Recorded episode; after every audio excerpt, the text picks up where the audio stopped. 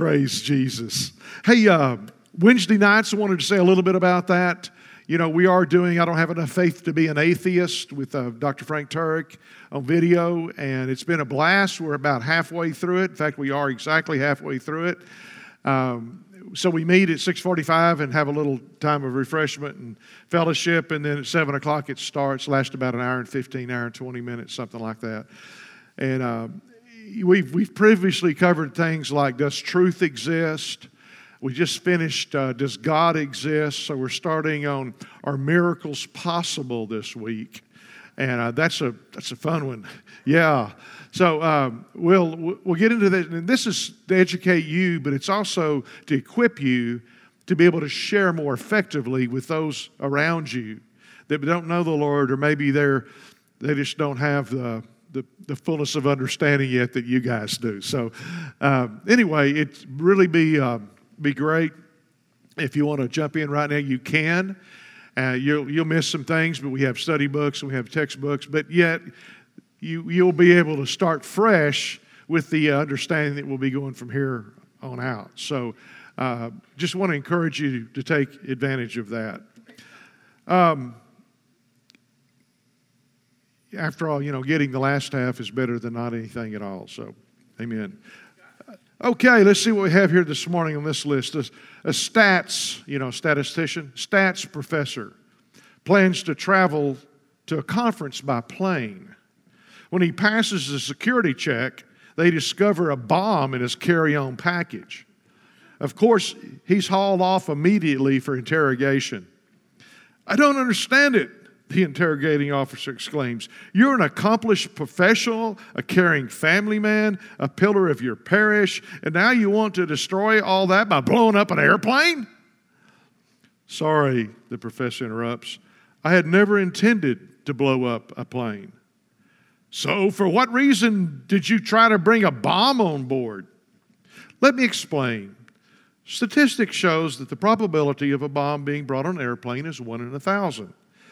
That's quite high if you think about it. So high that I wouldn't have any peace of mind on a flight. And what does this have to do with you bringing a bomb on board of the plane? Well, you see, since the probability of one bomb being on the plane is one in a thousand, the chance that there are two bombs is one in a million. If I already had, if I already bring one, the chance of another bomb being around is actually one in a millionth, and I'm much safer. That's academia gone to seed. Father, in the name of Jesus, we thank you, we appreciate you, we welcome you to the fullest. Father, we, we know you're doing great things in Church of Tomorrow. We know that you're doing great things in all of our lives. Your desire is that we all become saved and come to the knowledge of the truth. And we're learning your knowledge, your truth as you lead us by Holy Spirit to take us through each and every day of our lives, even our thoughts. You're implanting things in us that we need so we can draw closer to you, things that we need so we can walk the joyful life, things that we need so that we can be the salt and light to the community around us. We give you the glory and the praise, and we welcome you, Holy Spirit, that you would enlighten us today as only you can. You're the one that wrote the word. You're the one who knows it best. And we receive from you in the name of Jesus. Everybody said? Amen. Amen. Praise God. Hallelujah. Well, uh, we've been talking the last several weeks, three weeks as a matter of fact, the synergy of the ages.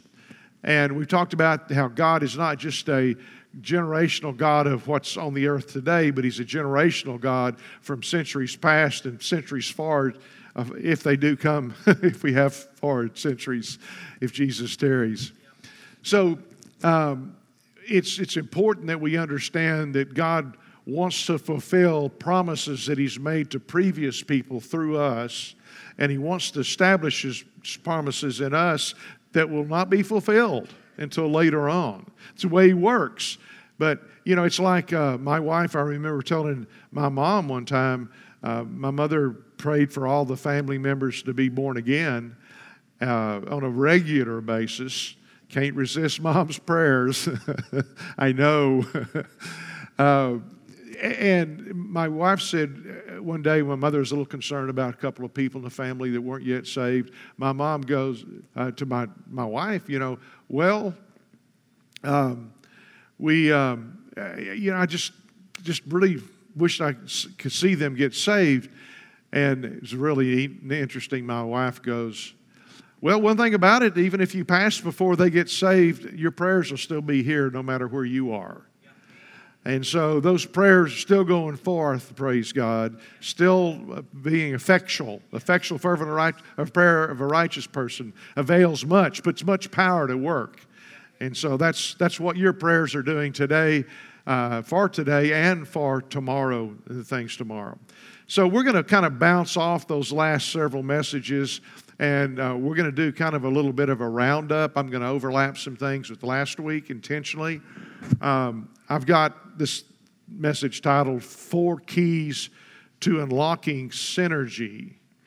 And it's not just synergy of the generations, but it's synergy of everything that God's doing today. And it starts with you as an individual. And each one of us is an individual to God, has a certain uh, opportunity with God, a certain responsibility with God, and, and uh, God's doing great things in your life if you'll just let Him. Amen. So we're going to start off with a verse that we've read a couple of times before last week's Acts 9:31. Then the church throughout Judea, Galilee, and Samaria enjoyed a time of peace and was strengthened, living in the fear of the Lord and encouraged by the Holy Spirit, or comforted by the Holy Spirit, as other translations read. And the church increased in numbers. And so we talked about the fear of God reverential respect, and then we talked about the comfort of the Holy Spirit. I, wanna, I want you to l- listen to and key in on four words today. And so uh, these are not points, these are words, okay? And each word, as you unlock it today, as you're listening to the Holy Spirit, and unlock it through the week, it gives you a significance that the pondering of the Word of God and each word is impacted, uh, and then we're going to open it up and expand it and, and, catch a lot of the things. You're going to get some things this week if you'll meditate and ponder on these words that you, you're not going to necessarily hear today. God will. God has more. He has more. He's bigger than today. He's bigger than a word or two. But these are four key words in our lives to growing with Jesus, I do believe. Um, and we talked about the vine and the branches last week, and I want to go back over some things there in a little bit different perspective. So we're going to go to John chapter 15. Uh, John chapter 15 is uh, just right before Jesus uh, goes to the cross. So he's saying he's saying his final words in John 15, 16, 17 to his disciples so that uh, they'll have the last words be the best words, be the effective words in their lives. John 15, 1, Jesus said, I am the true vine. And the fact he put true in there must mean that there are other vines. Uh, I know yesterday, I, God has, helps me with some yard work. Uh, we have a, a, a bush it's kind of like a small tree. And it's got this other vine in with it, with thorns on it. Isn't that just like the devil? Trying to take a pretty bush and try to make something bad out of it? Well, Jesus is the true vine, and we need to take authority over the enemy. He's already given it to us. And we need to be able to exercise the authority of the kingdom of God over the enemy in all the facets of our lives and our loved ones' lives. I am the true vine, Jesus said. My Father is the gardener. He cuts off every branch in me that bears no fruit while every branch that does not bear fruit, he prunes, excuse me, every branch that does bear fruit, he prunes so that it will be even more fruitful. You are already clean because of the word I've spoken to you. Remain in me, as I also remain in you. No branch can bear fruit of itself. No branch can bear fruit of itself. No branch can bear fruit of itself. It must remain in the vine. Neither can you bear fruit unless you remain in me. That word remain, we said uh, last week that it's the Greek word meno, a primary verb to stay in a given place, state, relation, or expectancy. Your first word is remain. We must remain in Jesus. He will remain in us, but are we going to allow Him to control us or are we going to control ourselves? Who's better at the control switches? Ask Adam and Eve. They, they have a revelation now. One of the biggest problems, if not the biggest, probably is the biggest. I hate to say something's the biggest for sure, but it's that we want to be God. We don't want God to be God in our lives. We want to be God. Now, we want to know God and we want to have His blessings, but the problem of it is, is that we oftentimes actually want to be God. Now, when I start reading this, uh, I see that it talks about two things. One of two things can happen to the branches. One is that you're cut off and you're thrown into a fi- pile over here, as we're going to read, and it's just burned because it's worthless. The other is that you are pruned. Now, if you ask me, neither one of those sounds like a lot of fun. you know, if you're cut off, you're dead. If, and I don't believe that that verse is talking about that you go to hell. It's just saying that your works will be burned up because they're works of the flesh. That's my interpretation. Uh, if you think something differently, we'll go for it. But I, I think that's what it's talking about there. We don't get out of this thing any other way than believing out. Well, I sinned. That's right. And you have an advocate with the Father. And He has forgiven your sins. And you need to confess your sins, but He is faithful. He is faithful even when you're not, even when I'm not. He's faithful. And He will forgive your sins and cleanse you of all unrighteousness. We don't need to be bound to things that we've done at, because Jesus has set us free and He walks forgiving us. Because why? He wants to love on us. And if we're like this, afraid of Him, we should respect Him. This is not a free grace message. It's not sloppy agape. Well, I just might as well go ahead and sin. Oh, you're trying to be God again, aren't you? See, see we, we just need to get a balanced way of looking at the scriptures and what God has given us. If I'm bound by my past sins all day long, how, what kind of good am I going to be to the kingdom of God? See, I'm free from sin. Are you? Jesus has made you free from sin. If He lives in your heart, if He's the Lord of your life, He's, he's your boss and not you your boss, you're forgiven. If you mess up, guess what? You ain't perfect. oh, praise God. I'm looking at some real funny faces right now. oh. But see, we don't take it off the other side of the road by saying, well, I just go out and do what I want to do, and I'll just ask God to forgive me, and He'll forgive me, and I'll be okay. And that's no, that's not the perspective that we need to have. And if you've got an addiction that keeps pulling you in, pulling you, pulling you, we have the word of counseling and deliverance for you. Praise God. And we'll walk through that with you. Yeah. Praise God. The first words remain. We've got to remain in the vine. That just means that we are not trying to do things ourselves, but we're allowing Him to do things through us. It's not what I do or don't do, it's how I yield to the Lord or not. Will I allow Him to get things through me? He wants to get things to me that He can get things through me. He wants to, He has. I'll just tell you a story. Can I confess my weaknesses? Amen. Is that okay? Well, three of you want to listen, the rest of you just, you know. Last night I go to bed and I go, Lord, I need to be bailed out. I'm not sure about this message tomorrow. And I say that a lot of Saturday nights. See, I don't study on something for years, particularly for a message. I study on lots of things so that I have a reservoir to be able to draw from. But then God puts things in place for you, and I get to hear it first. But sometimes I don't hear it as fast as I want to hear it. And that's on me. We serve fresh meat. I wake up this morning and the Lord is talking to me so fast.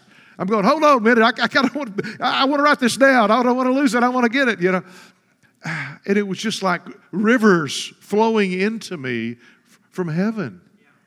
And it's like, all of this is just so good, and I'm so confident now I can go and I won't get any rotten tomatoes or raw eggs thrown at me, even from Tim. You know, he's on the front row up here. Joking, of course. Now, Kelly, he probably would, you know, but he's just trying to wake me up, you know. but the truth of it is, I'm counting and trusting on Him. And it's not how eloquent I speak. As you know, I don't polish my language a lot. I spend time on other things because I want to speak to your heart, not to your academia head. But we're going to get into some things that a lot of places want that are a little deeper, but we want to do it in a meaningful way. Jesus talked in real deep subjects using little words that you and I can understand. That's what it's about. I'm not here to show you how much theology I have studied and how great I can wax, as the Old Testament would, or excuse me, the King James would say. He waxed eloquently. Well, if that happens, that's Jesus' fault, not mine, because I'm not too eloquent. But in subject, I want to be everything that you need. I want to be able to put that whole entire dinner right before you. Come to the banquet of the Lord and eat fresh meat. No, we don't serve too much milk. We do a little because that's necessary but we want to serve fresh meat, something that sticks to your bones, as my dad used to say. Yeah, we want to have this meal because it sticks to your bones, it's with you. You can enjoy it. And that's what we're talking about today. The first word is remain. Remain is a great word. And out of that, the meaning that W.E. Vines gives us, one of the words that he used as a synonym in the, in the Greek is expectancy. That's the second word, expectancy. We should live an expectant life. Jesus, what are you going to do next? I was asking Jesus, how are you going to do this tomorrow? how are you going to do it? People come expecting something. I know they do. And I want to make sure that they get what they want, plus some things that they may not want, but they need. when I was in the car business years ago, I told my salesman, I said, we don't necessarily want to sell people a car that they want. We need to sell them one they need. There's a difference because I don't want them coming back in 90 days not happy with that car, wanting to trade on another car because they can't afford to do that. So we want to make sure that we look and counsel according to their needs and not just their wants. I'll tell you a little story about that. How many of you remember what a Pinto was? Hey, quite a few. Praise God. Pinto was a little car that Ford made. And back in the first gas shortage, back in the 70s, people were coming in, they want to trade their Cadillac in on a Pinto. And all this kind of stuff, it was just ridiculous. You know, you've been driving a Cadillac and you want to drive a Pinto, you're going to be miserable in 90 days. Why don't we just get some? Let's just take you in a little smaller car, get better mileage. Don't go for the, the very top mileage producer had a family come in one time. They wanted a Pinto station wagon for their family. Father, mother, three kids. I said, Well, uh, have you, how, how well have you thought this through? Well, we want better gas mileage. I said, Okay, that's great. We're going to get you something with better gas mileage. Uh, what else have you thought about? Well, we just want better gas mileage. And I said, Okay, have you uh, actually looked at a Pinto? And uh, they said, Well, yeah, we've looked at them. I said, Have you driven one? They said, Well, not really. I said, Let's go drive one. And so, by the way, I'm going with you. Put the other kid in the back. Okay, now a lot of you cringe because today that's against the law, but back then it wasn't. So we have mama, daddy, and a, a kid or two, I can't remember exactly. Anyway, and I sat there, and then there's one in the back. And we stop at a red light, and I go, you know, just thinking, somebody wasn't paying any attention and ran in the back of you. That child in the back, they don't have any defense. That hit mama pretty hard. Dad wasn't going to admit it, he overlooked something. So, anyway, to make a long story shorter, we went back and they bought a Gran Torino, which is an intermediate size car because I showed them what it would be like in their family, especially if they had one more person to ride in there. See, they wanted the best gas mileage, but they weren't willing to sacrifice a child to get it. That's what it boils down to. So they got a car that had much better gas mileage than what they had, but they didn't have to sacrifice a child to be able to do that because in a Gran Torino was six passenger. Praise God. And that's the way that we do a lot of times with the Lord. We, we just tell Him what we want rather than listen to what He says. Father knows best. Somebody ought to come up with a TV show for that. Remain, expectancy. Verse 5 I am the vine, you're the branches. If you remain in me and I in you, you will bear much fruit. Apart from me, you can do nothing. If you do not remain in me, if you do not keep your expectancy in me, you are like a branch that is thrown away and withers. Such branches are picked up, thrown in the fire, and burned. Not being cut off or being pruned. Neither one of them are sound sweet to me, but one is certainly the plan of God, being pruned, of course. So let's expect the one what the one He wants is. Not what I would choose, not for me. What is good for me? You know, I don't know nearly as well what is good for me as my Heavenly Father does. And He cares more about me than I can ever care about me. So, just, you know, from a practical standpoint, yield. Hallelujah. Expect. Remain in Him, expect in Him. Why should we remain in Him? Because if we don't remain in Him, if we're disconnected, we may be still a Christian, but if we're not connected on an ongoing, never ceasing basis, then guess what? We're not remaining in Him, we just known about Him. And we've got that life insurance policy, but we don't have the things that He wants to do in our lives on a daily basis.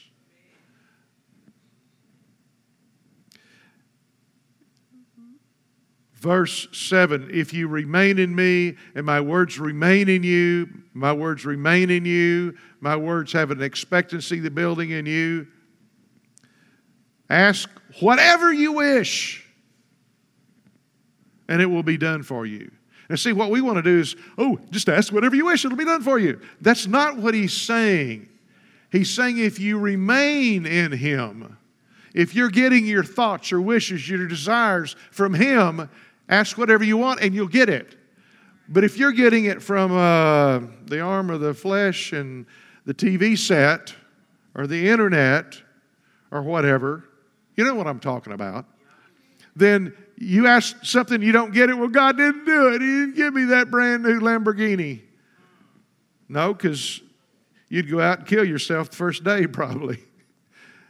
I'm, I'm being extreme here, but I'm making a point, though, you, that you understand that what we need is to let God show us what we need. and it's so much better when I flow with the Holy Spirit rather than try to make up my own game plan. My game plan may be a really good sounding game plan and it looks good. Oh, yes. But is it good? Let's let the Father be the judge of that. Let the Holy Spirit, Jesus said He'd teach you everything you need to know. Why should I do it any other way? You got a praise Brother Dan? Okay.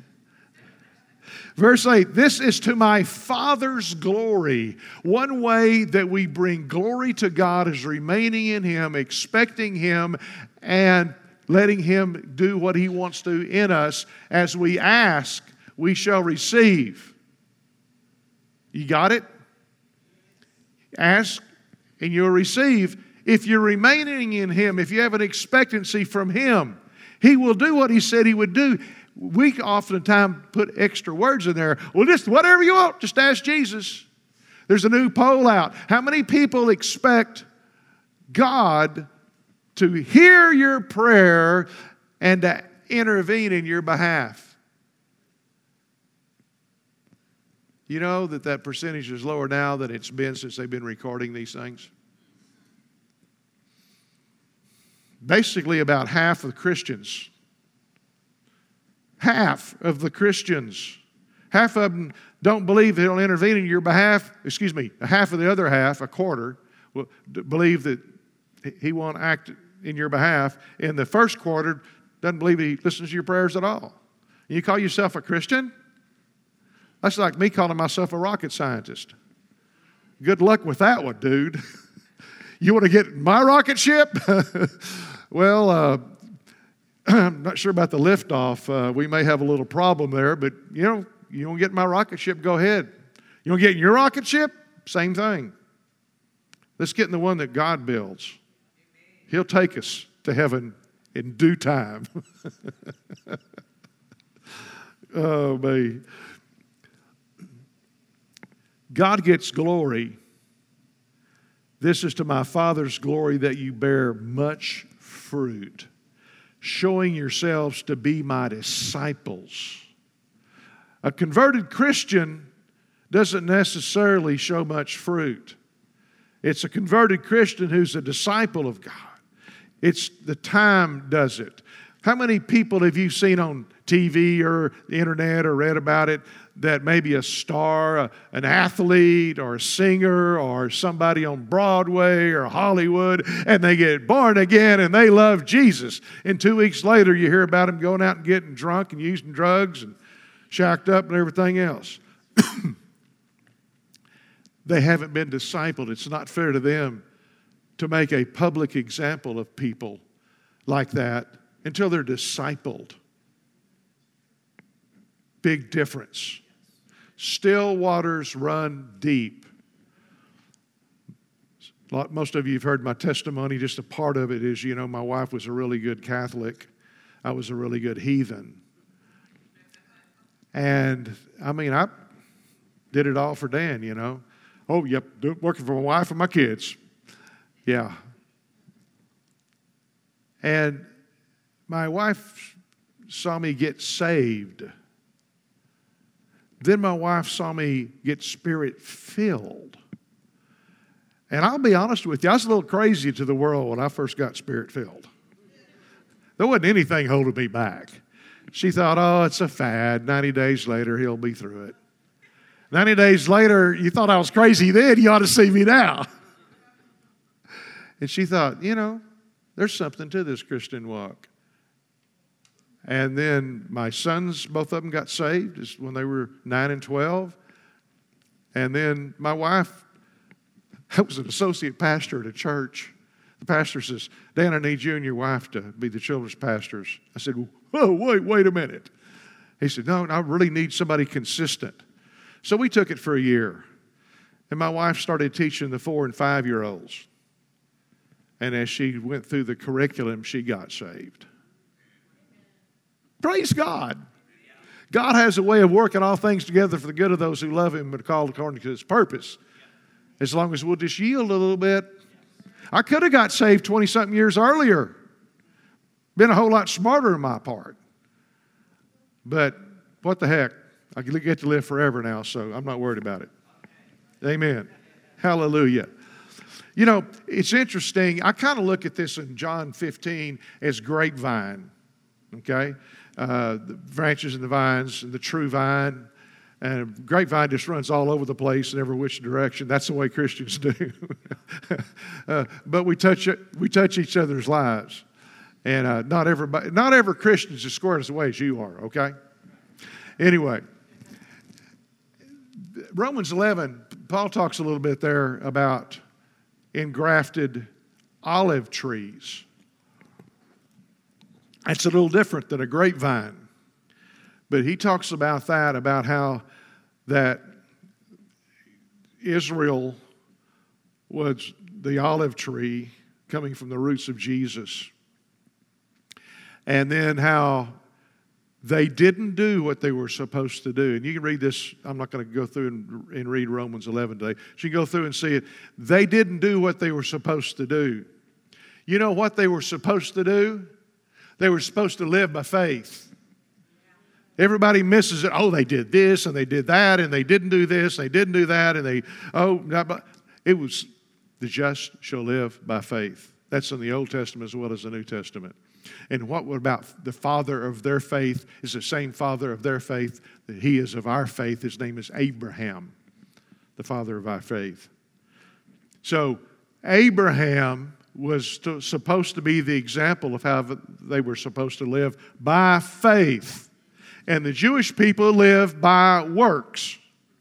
You got to do this, you got to do that, you got to wash up your, you know, you're getting ready to eat, you wash up to the top of your elbows. I mean, they added stuff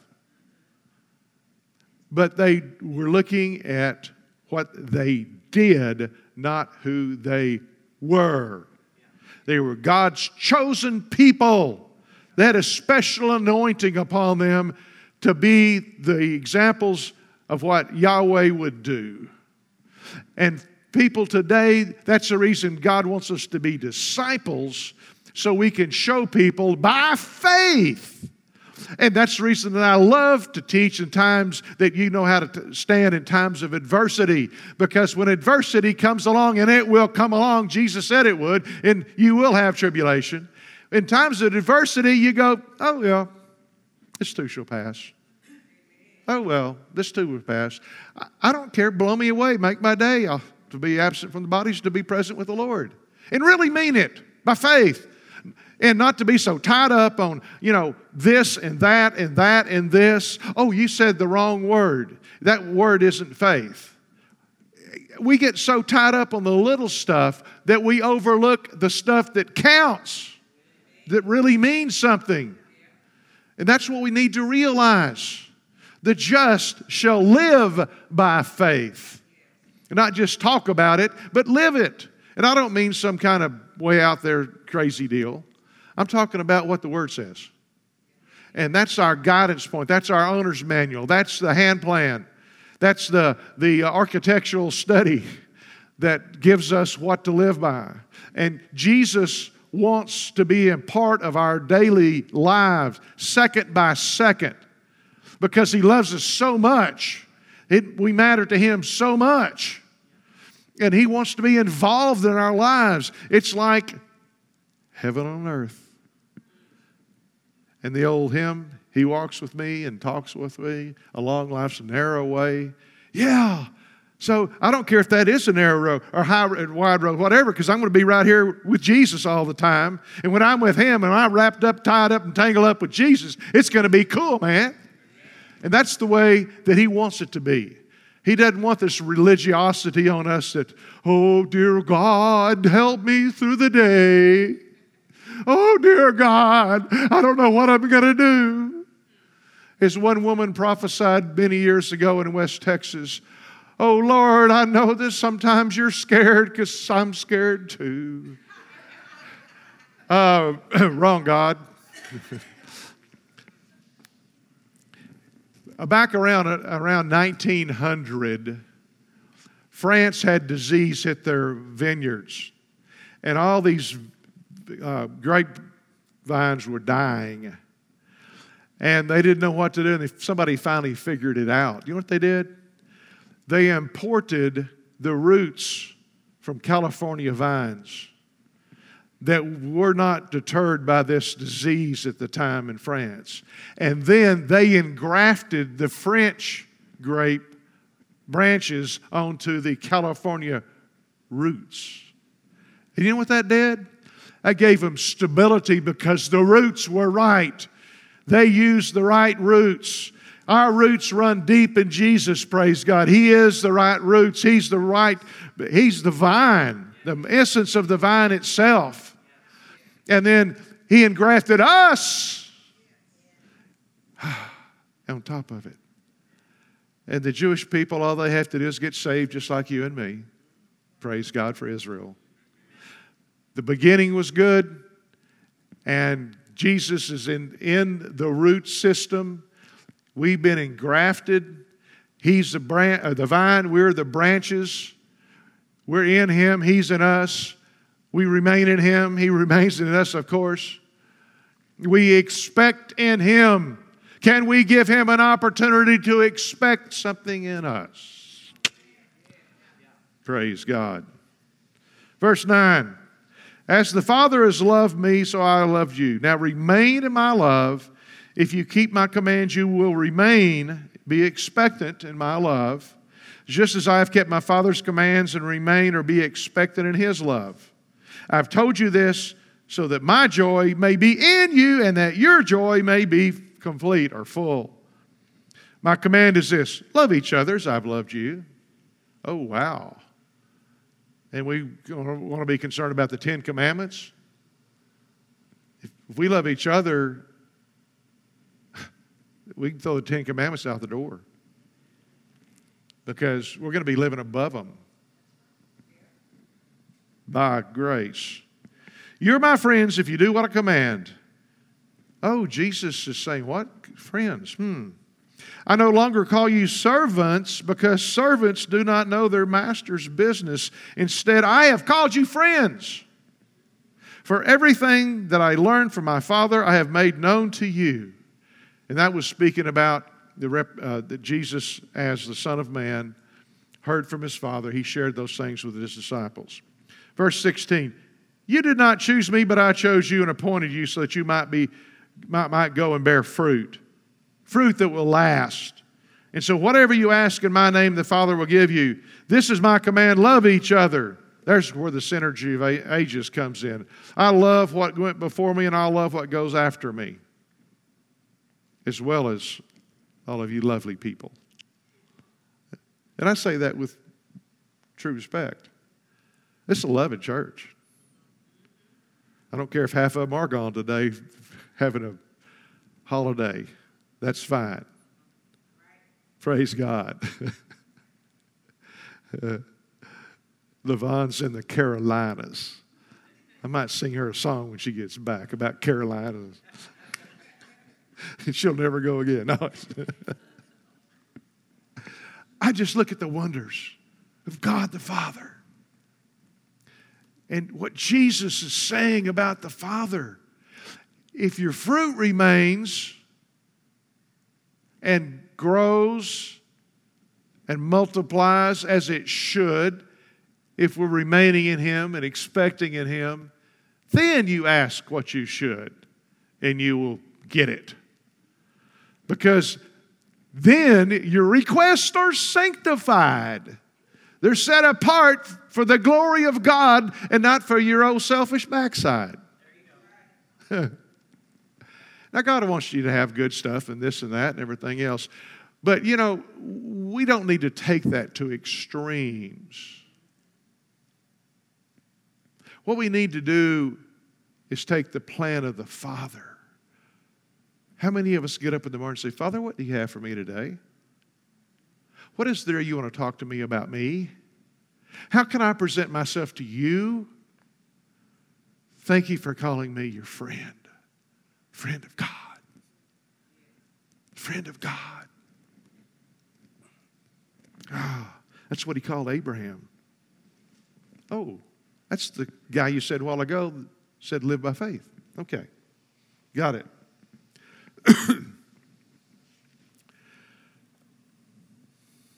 Number three word.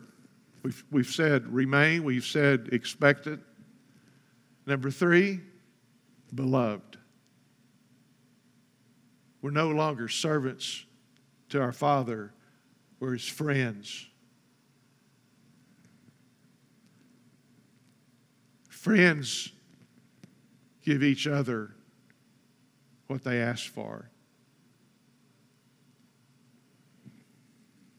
Friends lay down their lives for their friends.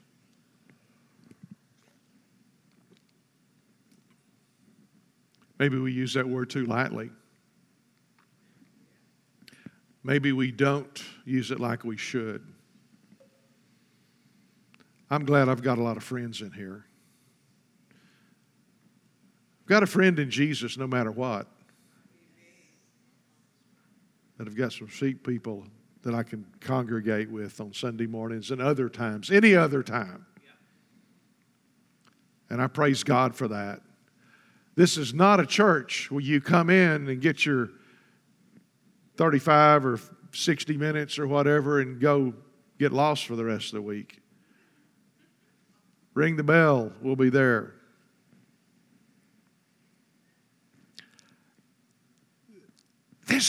Christian life is so exciting and we make it so frivolous. Oh, yeah. I just love Jesus. I was telling Kelly this morning about somebody that's been here a couple of times, and he said he didn't like our music. And I said, What kind of music you like? And he came out of a really big church in Oklahoma City. It's got a praise band and everything. Didn't like their music either. And you know, I kept asking him questions, and he wasn't real sure what kind of music he really did like. And I said, Well, where's God called you to? Well, I hadn't thought about that.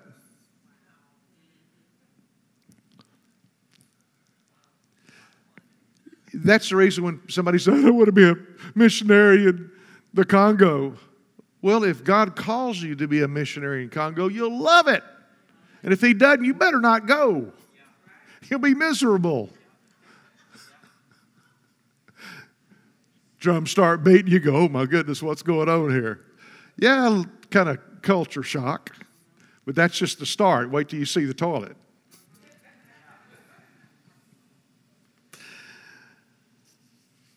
Jesus said in verse 18, he talks about the world hating disciples.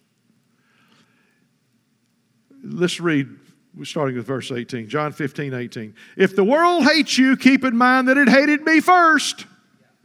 If you belong to the world, it would love you as its own.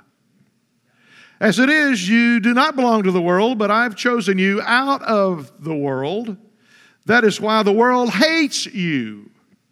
Remember what I told you servants are not greater than their master. If they persecuted me, they will persecute you also. I don't want anybody saying anything about me and canceling me. Well, honey, if yours is the kingdom of God, that's going to happen. If they obeyed my teaching, they will obey yours also.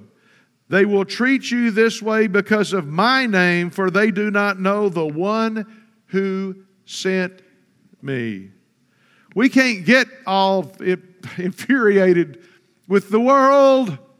They don't know any better. What did Jesus say on the cross? Father, forgive them. They know not what they've done. He didn't expect them to go, Oh, Jesus, because they didn't know him. They were part of a crowd mentality. We got a little bit of a crowd mentality sometimes in the U.S. Hmm.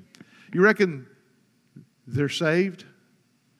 They may be, some of them, but they've got a worldview that's not biblical. They've got a worldview about themselves or about not loving each other, or a bunch of other things we could talk about some other time. Verse 21 They will treat you this way because of my name, for they do not, know, do not know the one who sent me. If I had not come and spoken to them, they would not be guilty of sin. But now they have no excuse for their sin. Those who hate me hate my Father as well. If I had not done among them the works no one else did, they would not be guilty of sin. As it is, they have seen, and yet they have hated both me and my Father. But to this is to fulfill what was written in their law. They hated me without reason.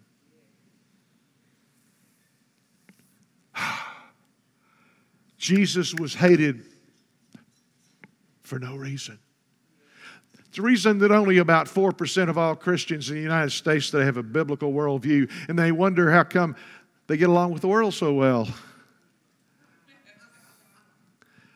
Because they're in it and they're of it. That's their mindset. They have not been transformed by the renewing of their mind. They are not disciples of Jesus. They just bought the fire insurance policy. How sad. Folks, there are a lot of unchurched, born again people in the community.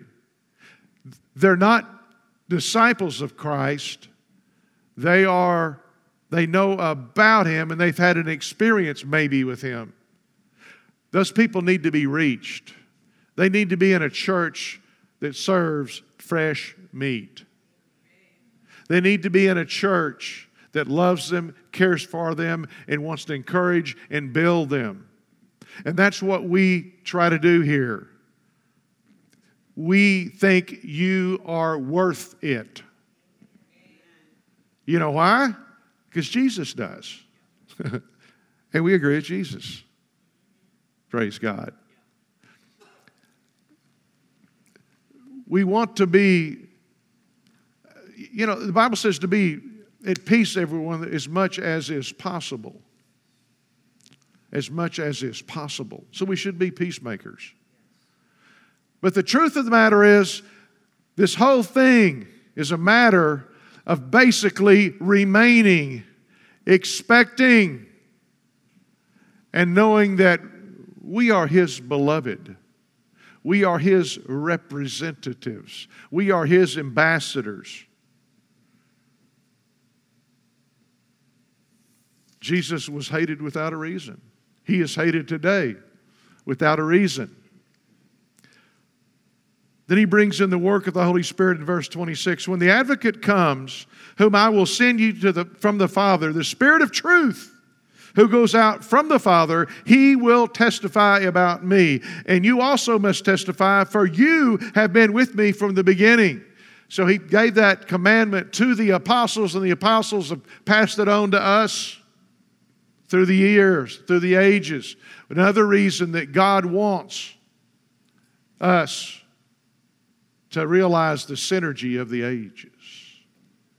It's part of his plan. Those people he just talked about, well, let me back up a little bit. He said they're without excuse. Do you realize that's basically what Paul said in Romans 1? Looking at the, the creation, that people are without excuse for Jesus. Let's jump over to uh, the next chapter, chapter 16, verse 1. All this I have told you so that you will not fall away. That you will not fall away. I told you. They will put you out of the synagogues. In fact, the hour is coming when those who kill you will think they are offering a service to God. They will do such things because they have not known the Father or me. Now, we, we can look at this internationally and see it really easily manifesting. Just go to a Middle Eastern country that's Islamic, and they think they're serving God, but they don't know Him. Because Allah is not God, it's a false God, it's not the real God. Verse 3 They will do such things because they have not known the Father and me. I have told you this so that when their hour comes, you will remember that I warned you about them. I did not tell you this from the beginning because I was with you, but now I'm going to him who sent me. None of you asked me, Where are you going? Rather, you are filled with grief because I have said these things. But very truly, I tell you, it is for your good that I am going away. Unless I go away, the advocate will not come to you. We've preached that in the Holy Spirit message, messages many times. But if I go, I will send him to you. When he comes, he will prove the world to be wrong about sin and righteousness and judgment. And the world's still wrong about it. About sin because people do not believe in me. That's the sin that sends anybody to hell, is not believing upon Jesus Christ and trusting in him. About righteousness because I'm going to the Father where you can see me no longer. And about judgment because the prince of this world now stands condemned. The devil is defeated. Verse 12 I have much more to say to you, more than you can now bear. But when He, the Spirit of truth, comes, He will guide you into all truth. He will not speak on His own, He will speak only what He hears. And He will tell you what is yet to come. You don't have to listen to a prophecy teacher necessarily. The Holy Spirit will tell you everything you need to know in the future. He will glorify me because it is from me that he will receive what he will make known to you. All that belongs to the Father is mine. You are his beloved. That is why I said the Spirit will receive from me what he will make known to you. We could have put this in the Holy Spirit message as part 19. We haven't done 19 yet, We've just done 18 of them. Holiness. When the vine is holy, the branches are holy. Not in your own holiness, but because of the branch or because of the vine. You're the branch. Guess what the fruit does? The fruit sits there. Why? Because the roots are feeding it. We want to be fruit inspectors, we need to be root inspectors. Where is your teaching of the Bible coming from? The Bible or something somebody told you about the Bible?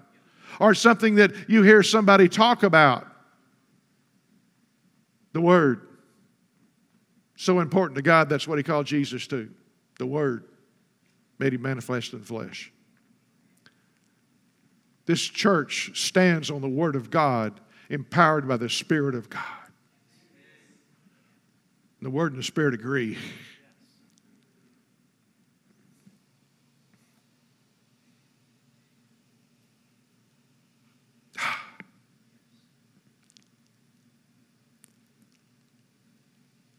Holiness. Well, that's that old fashioned word. That's religion you're talking about. I'm talking about my Father. I'm talking about being the beloved. I remain in Him. I expect Him to take care of me. I am His beloved. You are His beloved. You're, you're, the apple of His eye, it says. The Old Testament is full of the word beloved brought about, I guess I could say, to naught because of lack of faith, which Hebrews says turned into unbelief. We've been given an opportunity being engrafted into the vine that we as Christians may grow and be what God wants us to do. But Romans 11 also warns us that the one who engrafted us in can also take us out and graft back in the original ones. So we do this with all humility and all honor and praise and glory to Jesus Christ, the Lamb of God, the soon coming Lord. That's Him. He's the one that's worthy. He's the one that's done it for us. He's the one that died in our place. He's the one that rose again, praise God. And He's the one that sent Holy Spirit to us to live in us, to dwell in us, to lead us and guide us and teach us and empower us and giving everything that we need to know. Teach us all things that need to come and wrap His arms around us and love us and love us because why? We are His beloved. Praise God. Praise God. Praise God. We'll, we'll close with um, one verse in the fourth word. Remember, our first word is remain. Everybody say remain. Second word is expectant. Third world word, beloved. The fourth one's faith. Faith. Romans 10 17, last verse. Faith comes from hearing the message. This is the NIV, and I love what it, what it says here. And the message is heard through the word about Christ. Glory to God. Faith comes by hearing the message. And the message is the word about Jesus, the message of Christ. If you've got a financial issue, study what Jesus said about finances. He said more about money than he did heaven, recorded in the Bible. If you need healing, record, look at what Jesus did. Jesus, who was anointed of the Holy Spirit, who went about healing all that were oppressed of the enemy. The Spirit of God was with him. Healed all the sick that wanted it. There's a few of them that didn't get it because of their unbelief. Mark chapter 4. So the reality of this is Jesus gives us everything that we need. Are we willing to accept it? And the one ingredient that He's given us is called faith. It's by God's grace through faith that we believe. By God's grace. What did Paul do? He said, You Galatians, you guys, you, have lost it here. You, you were born again by the Spirit, but now you want to improve by the works of your flesh? Nah, dude. It doesn't fly that way. You're born of the Spirit, you're going to grow by the Spirit. Not flesh. Oh, you know what I'm going to do for God? Ooh, pew. That smells. No. What is God going to do through you? I don't have great faith in God. I tell you what, I do have, though. I've got faith in a great God. It's all about Him, not me. As you know, unless you came in a little late, we kind of flip flop things today. We kind of did a turn up and down because I want to end this service a special way. We're going to do our worship segment now. And this worship segment, let's do three things. First of all, let's just talk to Daddy. Let's talk to our Father God. Let's ask Him some things. Let's let Him say some things to you individually. And then let us bring glory to Him and to His Son, Jesus Christ. Let us thank Him. Let us give Him praise and honor. And then, number three, if you need to love on somebody else, go to them. You need to share a word with them, share a word. If you want to give them encouragement or pray for their healing or whatever, if you need something, grab somebody's hand, grab somebody's arm, pray with them. Let them know that they're loved and they're cared for. We want this to be a time where Holy Spirit does whatever He wants to do. So we're going to take about 20 minutes, 25 minutes, maybe longer. If you, you know, some people may want to stay here all day. I don't know, don't care. Just let God lead you, guide you. Let the Father show you. Let Holy Spirit take you by the hand. And like we said a while ago, walk with you, talk with you. Remember, Adam walked and Eve walked in the garden in the morning? It was cool. It's cool inside. If you want to walk around the room with Jesus, that's fine. This, this is no formal thing. This is whatever your heart as expressing the fact that you are His beloved. And it, if you've got sin in your life, confess it to Him. Whew, it's gone. He's got a big delete button. I know. He got a big delete button. He'll wipe the hard drive plumb smooth clean on you if that's what you need. So would you stand with me and we're going to let the worship group come up and lead us in worship? This is one song, and it's, a, it's an opportunity to just express your thoughts and your cares to Jesus Christ.